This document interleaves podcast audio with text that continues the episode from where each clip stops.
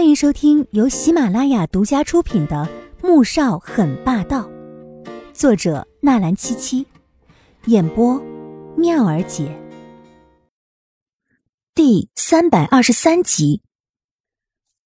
这是怎么回事呢？6星级的大酒店，电梯怎会出故障？就在他害怕又疑虑的时候，电梯门忽然被人打开了。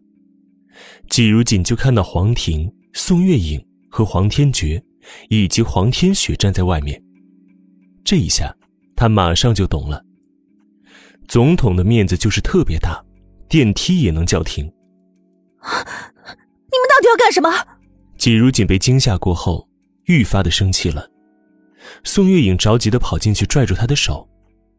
如锦，刚才你爸爸话太重了，我要他向你道歉，好不好？你别再生气了。黄天觉听到差点呵呵的冷笑出来，他家老爹那可是天王老子一般的存在，要他道歉，老妈可真是天真。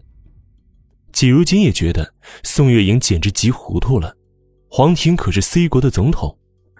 不用了，你们不要再纠缠我。季如锦挣扎着想要抽回自己的手，可却发现宋月影的力气大得惊人。黄婷脸色很不好看，对于妻子的话，她很想装作没听见。阿婷，你快点说呀，你快向如锦道歉呢。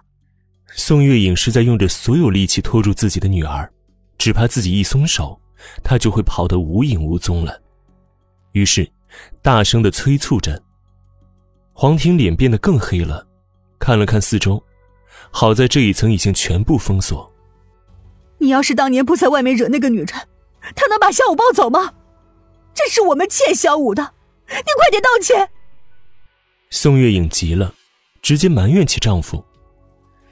想到女儿是因为她当年招惹那些烂桃花而受了这么多的苦难，她就又气又恨又心疼。要是这次再让女儿跑了，她一定会跟她没完的。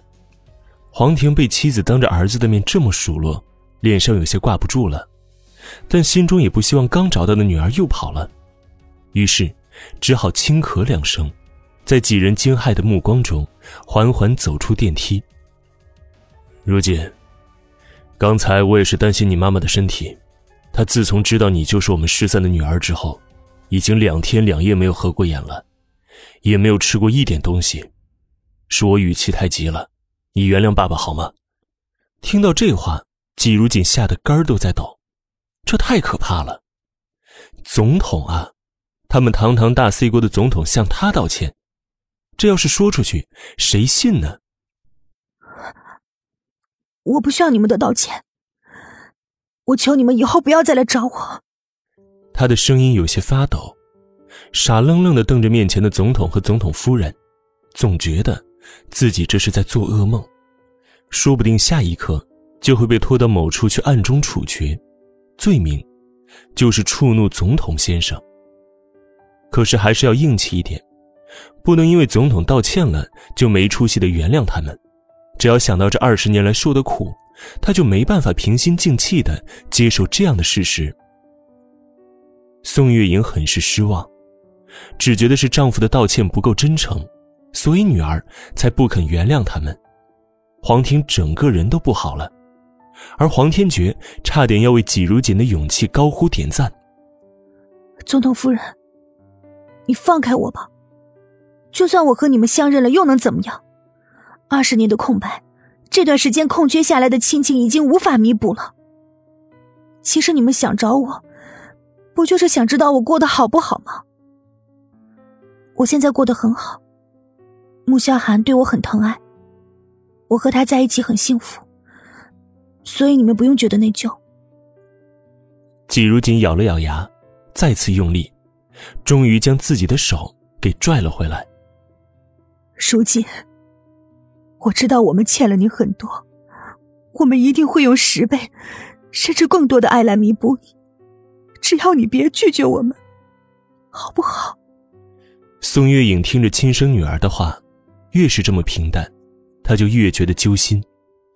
女儿这是一点也不在乎他们呀，所以才会说出这些话来。季如锦摇摇头，该怎么弥补呢？他做不到心无芥蒂，而面对这样高高在上的亲生母亲，除了陌生、惧怕，还有疏离。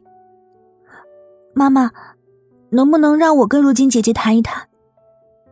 黄天雪觉得这样僵持下去也不是个办法，如今姐姐现在明显是排斥相认的，而母亲又如此迫切地想要认回季如锦。宋月影犹豫着，黄婷却搂住她的肩膀。这样也好。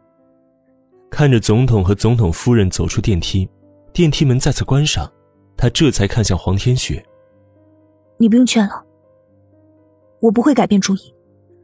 黄天雪也不急，而是主动走过去挽住了季如锦的手臂。如锦姐姐，你先别急，我们找个地方坐一坐吧。季如锦看着黄天雪那双水盈盈的大眼睛，拒绝的话到嘴边又咽了回去，点点头。街上的咖啡厅里，甜品店中，季如锦看着已经吃了好几份甜品的黄天雪，整个人都是震惊的。平时哥哥管得严，不准我吃。黄天雪喜欢吃甜食，但黄天觉总觉得外面的东西添的乱七八糟的东西太多了，一直不让他吃，而现在终于逮到一个空，自然要吃个饱。本集播讲完毕，感谢您的收听，记得点赞订阅哦。